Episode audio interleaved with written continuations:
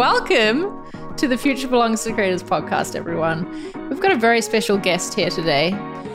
Corey is joining us. He's our wonderful workmate on the ConvertKit team. Welcome, Corey, to the show. I don't think you've been on the Future Belongs to Creators podcast before, have you? I don't think so. That's exciting then. We get you first. Yeah, I think this might be my first go. Well, I was really interested in having Corey come on today because he recently started a new music project. It's called Season Cove. And wait, how did you describe it to us the other day, Corey? There was a line you used. I don't want to screw it up. So you tell Oh, us. How do you describe your music? oh no. um well, now you're gonna put me on the spot to try and remember that because it was so good. I'm not. it know, was great. It made me cry, but oh, boy, you are putting me on the spot. Was shall I take a guess at it? Because what I think it was was music you can fall asleep to. Yeah, that's the one. Yeah, it's beautiful. Um, I think you that instantly gives an idea of like the vibe that Corey is going for with his music. I don't think that he's going to play any for us today. It might not be ready yet, but we want to talk to him today about this journey of starting this music project, being a musician, and what that's all like when you're getting started in, in those early stages. So yeah, welcome to the show, Corey. well, thank you. I'm very excited to be here. Tell us about this project. What made you want to start it, and what are your what are your goals with it? So, so Season Cove is kind of a um, a departure from what I've done before. So, a little bit of background on me musically. I've been playing music for the better part of the last like 22 years, I guess. Um, boy, that makes me sound really old, but At least twenty two. well, yeah. So I've been playing music for that long. I got a guitar for Christmas when I was nine. My dad always played guitar. Um, I don't have it down with me, but I actually have my dad's guitar. It's mine now. He does not have it anymore. Uh, but it's a guitar that I grew up with. And my brother and I, my older brother Jesse and I, um, we we grew up learning together. So I did like piano lessons for a few years when I was like seven or eight. Uh, and then just from that point on, just started kind of messing around and playing guitar and trying to learn. And so my brother and I have always played our music closely together. And the first ever song that we ever recorded was for a contest for Sabian cymbals. And it was really bad. It was a song called The Ballad of the Dog Man. And it was the contest was like they provide you the lyrics and then you have to write and record a song to those lyrics. And it was so bad. It was like everything about it was bad. It actually sounds cool, though. I mean, Yeah. in theory. It wasn't. No. It wasn't good. Um, and uh, yeah. So, but but it was. It, we made it. Like that's really what it came down. To. It's like we made it, and then we could put in these burned CDs, and we made like a ton of them just because. And then it was ours. It was our music. And then from that point on, we made a couple other albums. He and I together. When we first moved to California, when I was 15 or so, we bought this little portable. It was a Fostex um, recorder that like recorded straight to this little inside drive and it was like really lame and um but again it was something that we made. And then from that point on we just anytime we were making music it was all together. Made another album. None of this was like released. This was all just stuff that we did. And i like sold some album or some cds i guess here and there. But so all of that being said musically to date all of my recording has been with my brother. And this specific project was me kind of coming back to the roots of just wanting to make music and be creative in that way. The last few years I haven't spent a lot of time doing that. And so so Season Cove was just kind of a way to say, "Hey, I want to do this stuff. I want to record. I want to do something different." My last album was was progressive metal. So that's kind of my background is it's so it's totally different. Like Not exactly music to fall asleep to. well, not not everyone can fall asleep to metal, that's for sure. Maybe one or two people, myself included. But one of the things I wanted to do was explore some different genres and and go more into like less into like abstract lyrical stuff, which is what the other albums and my other music had been, and go more into like real life stuff because that's a little bit more interesting to me as I get older. I love that. Corey is such an enigma to me because he's so talented in so many different avenues, right? And like a lot of musicians that are, um, or like really creative people, but like a lot of musicians, it's not like you can just follow this path, follow this dream, say, I'm going to be a musician, right? Like you have to have, in some cases, stability in order to fuel or fund this other passion that you have. And I really wanted to know about like what that journey looked like for you. You know, like you started making music, heavy, heavy rock band type hardcore. Heavy rock band. That's, yeah we'll go with that. Whatever whatever we'll go with that. Uh, i missed how you described it. So you know you started doing music and then you you know i kind of want to know what your how your career has manifested and changed. And then when was it the right time to start this music journey again? And then doing that alongside a full-time career that you have mm. now like what's your long-term journey really look like as both a musician and an engineer tell us your five-year plan yeah. Yeah. I I like to say to a lot of people, I don't even know what I'm doing next Thursday. So yeah, it is it is interesting because um, someone asked me recently what my my earliest dream was. What is your earliest dream that you can remember? The thing that when you were a kid, did you want to be an astronaut? Did you want to be a doctor? Did you want to whatever? And sillily enough, sillily, sillily enough. Yeah, we're gonna go with that, Charli. We're gonna go with it my first dream was to be a rock star. Now, to be clear, that is no longer my dream. I do not want to be a rock star, but that was my earliest dream. You know, um, was you know, I think it started off with the beginning of like I want to be in, on a stage in front of ten thousand people at some point. That was kind of the the dream. But how that's changed over time now is just like I just want. Uh, first off, I want to write music for me. All of my all of my songs are written from a, a from a perspective of this is me dealing with stuff. A lot of music in the 21st century, and when I say 21st, I really mean the last like 100 years, is written to sell. Especially pop music. Like it's it's written and crafted and designed and there's like specific BPMs and specific notes that are like once you hear that note and how it like works in conjunction with other notes you start to hear it in all of the songs and it's just it's crafted and designed. Uh, and it's meant to sell and it's meant to be catchy and it's meant to for people to stream it and listen to it and that's fine but that's not my goal. So my goal first and foremost is to you know continue to be a creative person and kind of ex- experience what what music is personally and also use it as a tool to process things I wrote a song uh, recently, and this is going to sound really maybe kind of lame, but like the last few years have had, there's been a lot of grieving in my life, and from various losses of different kinds, whether relational or home, whatever home is. And I wrote the song and I composed this music for it to help me grieve through the process, to help me go through that grieving process. And so, as it pertains to like long term goal stuff, really it's like I don't really know. Um, also because I'm not doing it full time, right? Like there's a lot of people who are like I'm all in on music and they go, but I I work. I'm a web developer. I have two kids. I've got a wife. I've you know trying to do all this crazy life stuff, and then I'm also trying to make music. So I think for me, maybe the big goal is to get on creator sessions, right? ah, nice. I like Ooh, it. This is I know I know someone that you might want to talk to. You know someone on the inside? yeah, yeah. So, and this is the, also the weird part for me is I don't have huge goals other than just like wanting to continue producing music and learn also different things, right? So I'm learning mixing, you know, learning different strategies on how to create sound and and craft this space for people as they listen. But maybe the goal is also just like having music out there that I can share with people who are either going through hard things or going through stuff in life that they need to process and maybe the music can help them with that. So it's not a very clear goal. I get like it's not like oh I want to get signed.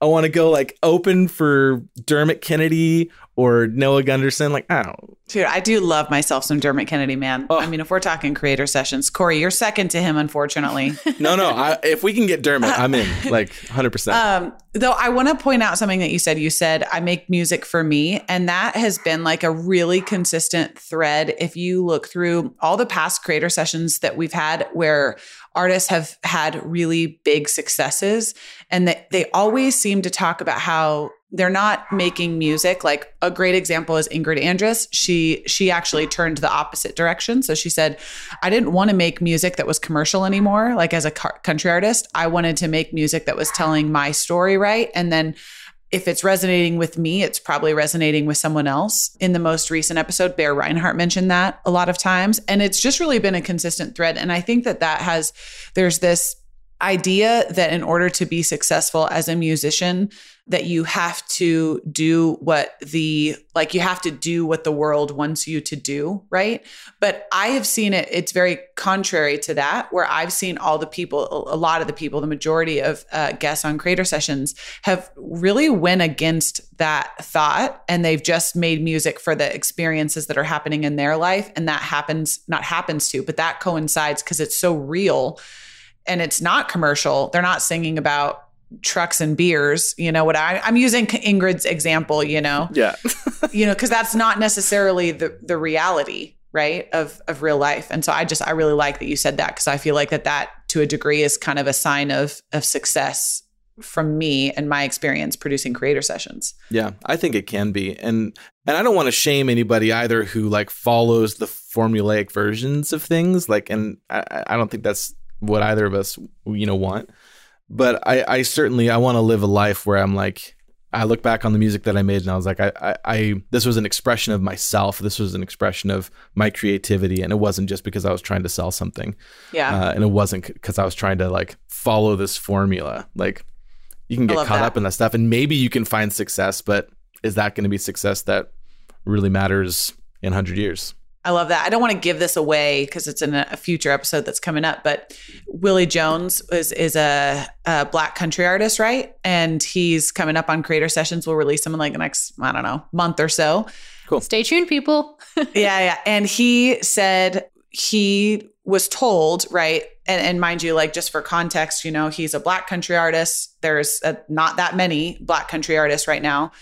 And he was told in order for him to be successful in country music that he just needed to sing patriotic music, like, you know, talk about be, be patriotic. Sure. And so he wrote this really beautiful song called American Dream, which is like, I don't want to say it's the anti, you know, the the anti patriotic song, but it's just a, it's a totally different perspective about Yeah. what his American dream is, you know, as a black man, and it's it was just so contrary to what everybody was telling him to do, and it it, it was beautiful, and it um you know just challenged the norm of that genre of music, but it takes a lot of courage to do that. Yeah. I think it's really interesting that those people who where music is kind of it's their livelihood and it's what they do. It's so interesting that when when your outlet is your livelihood, it's kind of like this like intersection of a really of a really interesting thing that not a lot of us do. You know, I have my job and I enjoy it and it challenges me and you know, that's all great, but that's not my outlet. That's not how I get it all out. That's not how I cope with what's going on in my life. And for people to be doing that in a public space, I don't know, when you commodify your outlet, um, you know, sometimes it can cause you to resent the industry. It can cause you to feel like it's changing, you know, the kind of music that you make. And as a as a creator and a musician, do you sometimes wrestle with that? Like I know we've talked in this podcast before about what your audience wants versus what you want to do. I don't want to open that back up exactly, but I just want to know what your experience has been with that because you know, it's it's music is a very personal thing. Not everyone's day-to-day job is personal. So, what's that like? Yeah, that's a great question. There's a lot of benefits and there's a lot of anti benefits. I guess I could have said pros and cons, but yeah. No, no, no, anti-benefits. Yeah. Benefits and anti benefits. It's a new thing. uh, so I mean, the first benefit is that there's no pressure, right? Like you can just make whenever you can sit down, you can have an idea, and you just go. Uh, and it's not it's not like I have to write the song because I need to pay the bills. Mhm. So now I'm just sitting and thinking about the song. In fact, you know, we were talking about Dermot Kennedy. I'm a big fan. On St. Patrick's Day this year, there was this uh, live stream that U2 put on, and it was this conversation. The beginning part was this conversation between the U2 guitarist, The Edge, or just Edge, and Dermot Kennedy. They're just like chilling on Zoom, right? It's like this weird thing where like U2 is one of the greatest bands in the history of the world, and dude's just on Zoom. I love it. And one of the things that Dermot was talking about was how in this last year, I guess at the end of 2019, he had released a new album. It was either end of 2019 or beginning of 2020, released a new album and was going to do touring. And then there was going to be this little bit of time to work on the next album. And he said, usually that's how it kind of works in the flow of the industry, right? You go, you make an album, you tour, you find a pocket of time, you write, you make a new album, you tour that album, and you go and you go and you go. And he said that with lockdown, with the pandemic, he wasn't touring. So he had way more time to work on music. And he felt like what was coming out of that was a, a, a better result than if he would have just had like a month and a half to write an album. And then people would have listened to him and like, oh wow, yeah, he definitely definitely rushed this one. So that's a huge benefit, right? So you can just go. That in and of itself is also an anti-benefit because now there's no accountability, there's no pressure. And I think pressure can be healthy, right? Like, because if you deadlines and getting things done, uh, and a clear example of that is myself, where it took the last album that I worked on took seven years to complete because I just started it in some tiny little piano room at the college I was going to. Just started like, you know, doing some different notes and things. But then I was doing school and then I got married and then I was working and then I was doing all this stuff and then at the same time I'm learning about music. So I'm going through and I'm like changing how sounds work. I'm changing out my plugins. I'm changing out the mix. I'm adding new sections and all of this stuff because I didn't have structure. It was just like make it. And so I literally had to just at, a certain point just be like I, I, need someone to hold me accountable. I need to get these things we just need it just needs to be done. So for me as somebody who's not pursuing music in this full-time capacity I really like the freedom to be able to just kind of sit down and make something without the pressure of thinking like I, have got to make sure I, I craft this piece so that the first 10 to 15 seconds are catchy enough so when someone streams it on Spotify, they'll keep listening to it. Like that's all songs are anymore is just what's the first 15 to 20 seconds of a song. And that's going to make or break the streams. And I don't have to think about that. I just sit down and I go, ah, it's so Ooh. nice. Ooh right? So like I can nice. just sit, I can just sit and I can just do that, you know. So, but again, if you have that freedom to kind of do that, you can take longer if you need to. Teddy just said in the chat that Hamilton took six years to make, right? Because it's this process, it's this ongoing thing. And, but again, if you just keep working at it, keep working at it, all of a sudden it's 50 years later how how is this playing out for you right now? I'm curious to know because we talked about like long term goals, but what yeah, is yeah. the next thing you're working on with Season Cove? You got a landing page out the other the other week, really? Well, let's put it up on screen right now. You can go to seasoncove.com and check out their landing page, sign up to Corey's email list. He's sending out emails about this music making process that he's going through. But yeah, what's next? What is what are you working on specifically? the music. And that sounds so cheesy, but like that's kind of what I'm doing right now. But like, are you gonna get one song finished, then launch it, or are you gonna wait until you've got a whole album? You know, what is it that you're making? Probably an EP, mm-hmm. something like that. And I think that the reason for that is because it, it, it forces me to get something out before being like, oh, and and another thing for me right now, with kind of going back to what Miguel was asking about when you have your full time job, I'm kind of just getting the pieces as I go. I'm creating this as I go rather than you know a lot of people a lot of musicians will like plunk away at the guitar and they'll figure out the maybe the whole song or parts of the song and then start laying it down. The way i work which is probably a detriment but i like to get the sound that i want as i go. And it's not really great. It's, you know I'm, i was working on a song last night. Actually a couple of nights ago i sat down i'm like oh i have an hour and a half to write. This is great. I'm gonna work on music. New, i'm gonna do new song. Hour and a half in i've got nothing like literally nothing except the, the, the four notes I just played. That's all I had. Which is great four notes. That's all I had. That is that is a solid hour and a half's worth of work right there. That was beautiful. yeah, yeah. And this is the creative process sometimes, right? Like if you're in it, every now and again you're like, "Oh, I'm going to sit down, I'm going to design this web page. Here's a rectangle." You know, yep. or, or whatever. Like I've got one color on my canvas of paint. That's insane, man. But the next morning, I woke up and I was like, wait a minute, can I can I do something with that? Ooh, right. Ooh. Here comes. Here comes. No, no, I was gonna. I don't actually remember oh. what I did. But oh, dang it! oh, let me see. This is like uh, something like that. And then I was Ooh. like, well, what if I did something like that? And then, and then what if we pushed it through E? And so I didn't have that. And then all of a sudden I start adding more sounds to that. But literally all I had was this. And that's all I had to work with. And so So it's this process as a musician of going through and being like, I need to find what is it that I'm wanting to say? What is it that I'm wanting to feel? And then you move from that point on. The problem is if there's no structure and there's no deadline, then it's not going to work. So, so right now, what I'm doing is I'm, I, I think I'd like to get like four songs done, and I probably should have a deadline. And I'm trying to get people on board to like follow the journey. I guess um, I don't do any market. I haven't done any marketing. I'm I've been part of marketing teams for the last like six years, and I'm terrible at marketing. I don't like to do it. I like I just hell of a job pitch. Yeah, I just, yeah. I, I'm a, I, I've been in the marketing industry for seven years, and I uh, I don't know how to do it. But like I know all of the things that you're supposed to do. I just don't wanna. Yeah. So what I'm doing right now is I've got a I've got an email list, which is also an outlet of creativity for writing and talking about the process, and I like that as well. Keeps me fresh.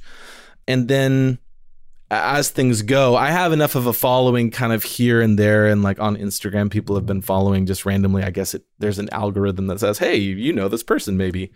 And so, yeah, I don't know. I haven't really figured out a strategy for that. But the main thing right now is just getting getting the stuff made. Because again, it's all about the outpouring from myself. And I get, I get the part of the marketing side of things where it's like, well, you could sing your heart out and it could be beautiful, but if no one listens to it, did it matter?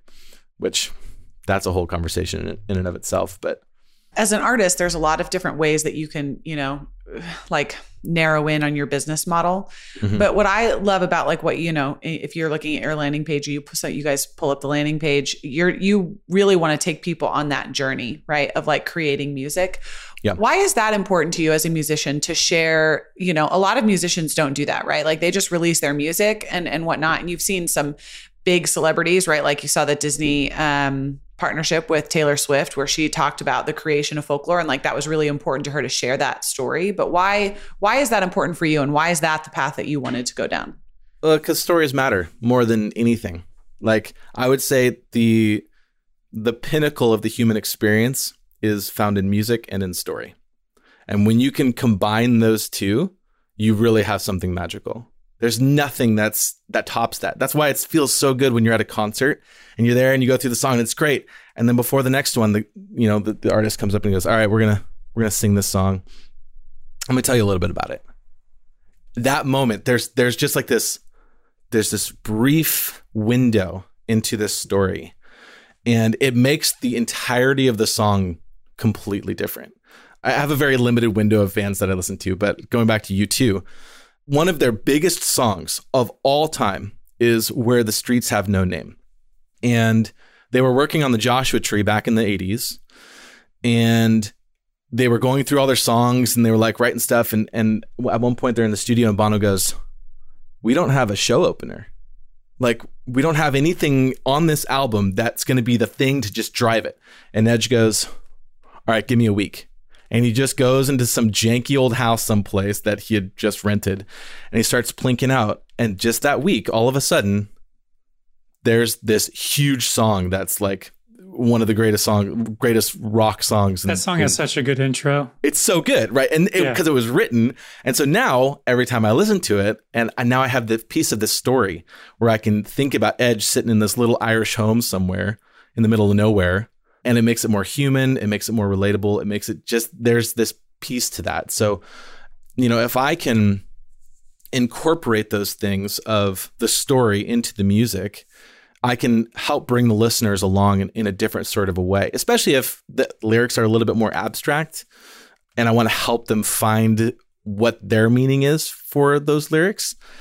It just makes it such a it's such a, a richer experience i think. And you know, it's like whenever you're watching a movie and you watch the behind the scenes and you're like, oh, that's how they did it. Or, or that's the story for the thing. Then the next time you watch it, it's like the meme with I don't know if any of you are into Lord of the Rings, but like there's certain things in Lord of the Rings where you're like you see that scene and you're like, oh, when he kicked that helmet, that's when he broke his toe, and now I know this thing. I'll I love this conversation so much, but I have to say that all it's doing is making me miss live music so, so much, much, Right? So I much. same. I, when you were t- you were talking about Joshua Tree, right? And uh, Joshua Tree, not whatever the reference. I, re- you know, I think of Palm Springs, and I was lucky enough to go to um, Desert Trip, which was a, a live or a concert that's put on by the same people that do Coachella. And so it was Paul McCartney, Neil Young, Roger Waters, The Who, Wow. Bob Dylan, and the Rolling Stones. And I was um at the company that I worked for previously, Coachella was a, a client. So I had like the ticket tickets that I had, I had a production pass basically, but the tickets that I had had to have been, I mean, I was surrounded by like hundreds of celebrities. It was the most amazing thing ever, right? But That's fantastic. Paul McCartney's singing Blackbirds. And I remember standing there with like with my arms out wide and you're in Palm Springs and the the uh, palm trees are blowing in the wind and there's this beautiful sunset back and it was like the largest stage that North America has ever seen. And I I still feel that moment. Like I can I can take my body in my office in Boise, Idaho, a Star, Idaho, outside of Boise, even smaller. Just to be specific, you want to give your street address? Yeah. I can, I can take my body out of this and I can still feel the wind on my like feel it right and it's it was just going back to that that point that you're talking about about how song and story right like it was it was such a visceral feeling that I had and that's just this amazing thing that music music can do and it damn I just miss live music so much Ugh. Yeah. Same. The last show I saw was at a castle in Ireland Oh, with Dermot Kennedy and Mumford and Sons. And it was, oh, it was so good. There was this one song, just like what you're saying, where you can transport yourself in. yeah It was this driving part of one of his songs, and he's singing "You won't, you won't go lonely," or "You won't grow lonely," I think. And they're just driving it, and it just starts to like softly rain. oh no. Yeah, it was Oh, it was wow. everything that you ever wanted it to be in that moment. And it was just like we're all sitting there going, Oh no, and there's like tears pouring down, and you don't know if it's the tears or the rain, and it's Or just the like this- sweat. yeah. or the sweat of the guy next to you. Like there were a lot of people it wasn't good. But it was it was truly it's magical. It's amazing. Yeah. I want to make sure that we cover is I mean we could talk about all the fun fluffy stuff about music, but I do do want to um, make sure that we cover some of the like audience building techniques or things that you're doing just for for other, you know, musicians that are listening. I'd love to hear like what you how you prioritize as it relates to growing your audience. What do you prioritize? Is it social? Is it streaming? Is it, you know, is it your email lists? Like what on the scale of all the business things that you could be doing, what do you prioritize? Right now it's just the email list. That's basically the only place where I'm doing updates. And I've posted a few things. I also have a vlog that I update every now and again on YouTube. Kind of one of the things I'm doing next is I'm building up kind of this evergreen newsletter with sequences in ConvertKit. Ooh. There's your plug. That allows me to continue to write. And then if someone joins it tomorrow, they start getting the first email. And then it just is this progression. And that's a little bit weird because it's like, well, what about the stuff I'm working on right now? Because if I write an email about, you know, this, I have to make it a little bit more evergreen so that someone in a year could get that email and be like, oh, he's, and it's not gonna be like, oh, he's writing a song about this thing. But what that allows me to do is get more people in and say, hey, I'm going to post a vlog or I'm going to go on Instagram on Instagram stories. I'm really, Haley, I'm going to be really honest with you. I'm bad at social media. I don't know how to do it. Like, I logged into Instagram the other day and it was like one photo of someone I knew, and then it was like, you're all done. And then it was just ads, just scrolling other people's feeds and other. I'm just like, I don't, That's just Instagram now. So strange to me. that is Instagram. yeah. And I was just, and I just closed it because I got, I was just like, this is dumb. But you're good at you're good at tweeting. Well, You've got that over Haley. You've got that. yeah. so Twitter's kind of where I live. So I'm every now and again I'm pushing some stuff out. I, I think the thing that I would like to do a little bit more is is send out snippets of things. like snippets of songs. Live snippets of songs. Yeah. Yes. And this was actually something I started doing a little bit ago was streaming on Twitch. Music like streaming music production on Twitch. I'm not a huge fan of the platform, but it was just something to kind of like roll into um, and just kind of play around with, I guess. What that did, one, it gave me a constraint of I'm producing music in front of some people, and so I've got to keep rolling. And it provided a way for people to connect with the story of the music. So I may do a little bit more of that. Um, I think I would like to move more into the like sharing little snippets here and there. I have like a Twitter account for Season Cove, but this is gonna sound so lame. It's just too much work to like log into that and, and tweet something and then log back to the account where people actually follow me and then retweet that. Just seems like. You know that meme where like Obama's putting the medal around himself? That's what it kind of feels like, you know? so maybe it's the right move, but for the most part, I'm just like sharing some things on Twitter, trying to get people on my email list, and then maybe branching out a little bit more on the future. Um, the, Instagram obviously is a really big place. They're also new on YouTube. YouTube's also kind of where I like to live. And they have, I don't remember what it's called. It's like YouTube Shorts, I think, is new, where it's basically like Instagram stories, but on YouTube, essentially. And I have a, a pretty big following on YouTube already. I've got like 3,200 subscribers or something. I just haven't tapped into that yet. I haven't really shared, hey, this is what I'm doing, and here's some tunes I'm working on or whatever.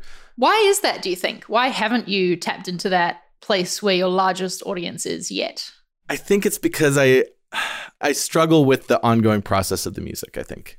That's not interesting to me for to me to like I, I those are four notes and there's no song, right? Like the ones that you want to see are the recording process maybe or the you know here's a piece of that that I'm working on and here's how I I don't know. I'm still pretty self-conscious about it actually, ironically. But you know what is interesting about that? To me, it's interesting that you're a seasoned seasoned cove, huh? You're a seasoned musician, but you were stuck on four notes. Right. Like that is interesting to me. Yeah. And I think that's one of the things, uh, like a, uh, the last um, creator session Bear Rinehart suffers with like severe, like pretty severe anxiety. Mm-hmm. The majority of the comments, right, like on that creator session or like, a, you know, people that emailed me were about how hearing the struggle from a musician regardless of what the struggle was, whether it was like performance anxiety or struggle writing something or, you know, like insecurity issues when you're in the writing room with somebody that was really big, right? Those were the stories that people were most like most interested in. So I don't know. I guess I challenge you on that because I'm like, how could you tell that story about you being so stuck in your own head about being on four co- four notes, right? And then in the morning waking up and then being like, but I could do this. I have a thing. I have a thing. Yeah. You know, I don't know. I know. I know.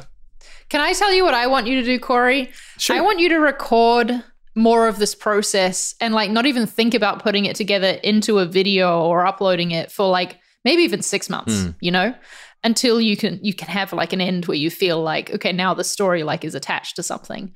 I love watching that type of content myself. My favorite band at the moment, Bring Me the Horizon, did this last year.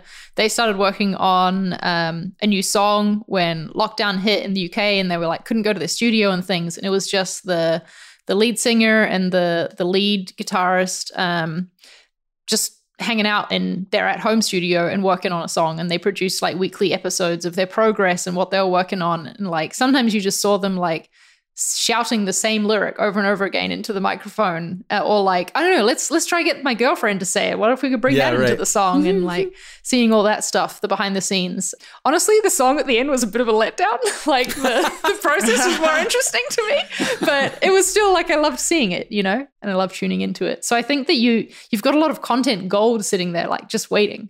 Yeah. I have this interesting struggle that i did i didn't really know that i had until last, I, I guess, Thursday. So this is very relevant for me right now. I was in New York for one reason or another. That's another long story, but I was in New York and I got to, while I was there, turned out that I l- was staying in an Airbnb about a mile from a good friend of mine, Eric Friedensohn, F dot on all of the medias. He's he's an amazing artist, really fantastic guy. He was showing me his studio, and uh, and at one point he just was feeling kind of inspired, and he was just like, "Go choose a pen." And I was like, oh, okay. So I grabbed a pen and he gave me one of his pieces of paper. It's like really special piece of paper. And he's like, all right, I want you to just start at the top, top corner and just start making a line. And he's also doing it over here. And I'm sitting there going like, well, what kind of line? Like, does he want it to be squiggly? Does he want it to like turn around in a circle? Does he want it to be straight? Like, what am I? He's like, just, I just want you to do the line. And I start going and I'm kind of like looking at his paper, like, well, what's he doing to it? Do I need to, is this, and he just is walking me through this, like, I just, whenever you feel something different, just move the pen in a different way. Right. So right now I'm feeling kind of like I want a little curve here. And I'm like, okay, well, do I? Uh, and I was like, well, this one doesn't, I don't really know what to do with the line here. And he goes, I didn't ask you to judge it. Oh, I like that. I just asked you to feel how the pen was on the paper. I just want you to move it around. And whenever you change things, just change it on the paper. Don't judge the work, just be in it be in that moment with the work. And I was sitting there going, oh, because that's such a deeper piece of it, right? Like as artists, it's so hard not to judge it as you go. And you're sitting here writing. And, you know, one of the things, actually, one of the emails that I wrote, one of the hangups that I have is that I try and make things different musically. So it's not the classic four chord structure that you hear, right? I always am like, I don't want to, I don't want to have ever heard this anywhere else, right? which is of course a meme because there's everything's already been it's almost impossible. But I don't want to do the like dun dun dun dun, you know, like that's just like the classic. I always want to sit there and like find something unique and make it a different sound and a different chord structure instead of just a C major. I want it to be like a C add nine slash thirteen over D sharp or whatever. Like, and so I get in my own way oftentimes. And so when it comes to this kind of sharing and this content that you're talking about, it's because I often judge the work as I go rather than being like, this is just the process. Like, this is getting there. This is the feeling, the tip of the pen on the paper, and I'm in that moment with it. And uh, and it's really been like that was a really big moment for me as he, when he said that of like, don't judge the art I didn't ask you to do that. And I was like, okay, dad. I really want to try that. Now I'm like, I'm like really itching for a pen and a piece of right. paper. Yeah. You know, I really want to see if I can feel that. It's like the old saying goes, don't let perfection be the enemy of progress, right? Mm-hmm. That's it. That's it. And and Yep. the result wasn't something that you can that I was going to sell, but he was like, so we, when I looked at the very end, he was like, so when you look at that, what do you feel? And I was like, I don't know. I just I liked being in the moment with the pen. Yeah. you know and all of that process leads up to getting to something that can be great but it requires being in the moment with the art. And that's actually what was kind of nice about streaming was it allowed me to be in that moment with the art with somebody else. And someone was like oh yeah i really like that drum kit. Like you know maybe you could try this type of eq oh well maybe i'll try that kind of eq you know? And uh, and so that stuff is kind of interesting. So it's all a process i guess I love that. Wow. Super wise. I feel like I've had like I don't know, like at least four or five different takeaways from this episode so far. Thanks so much, Corey, for sharing everything. Yeah. I know that um I'm gonna out you a little bit here. Like maybe if we'd asked you to do this a month ago, you wouldn't have even wanted to come on the show and talk about all this yet. You know? Like I know it's been a process for you to own this idea of being a musician and this project that you're doing. So thanks for sharing it with us and Yeah. for showing up in these early stages because that's what's special i think about what we can do with this show is showcase creators at all different stages of their journey not just the people who have already achieved the $10000 launch or like you know the yeah. best selling album on the charts and things like that. So this has been great. Thank you. Yeah. Thanks for joining us and thanks for everyone joining us in the chat as well. And uh, yeah we will see you next week for a new episode. I won't be here. It's just going to be haley and miguel because i'm going on vacation and they will have a great episode for you so we'll see you at 12.30 eastern time next week bye everyone Bye, everyone. bye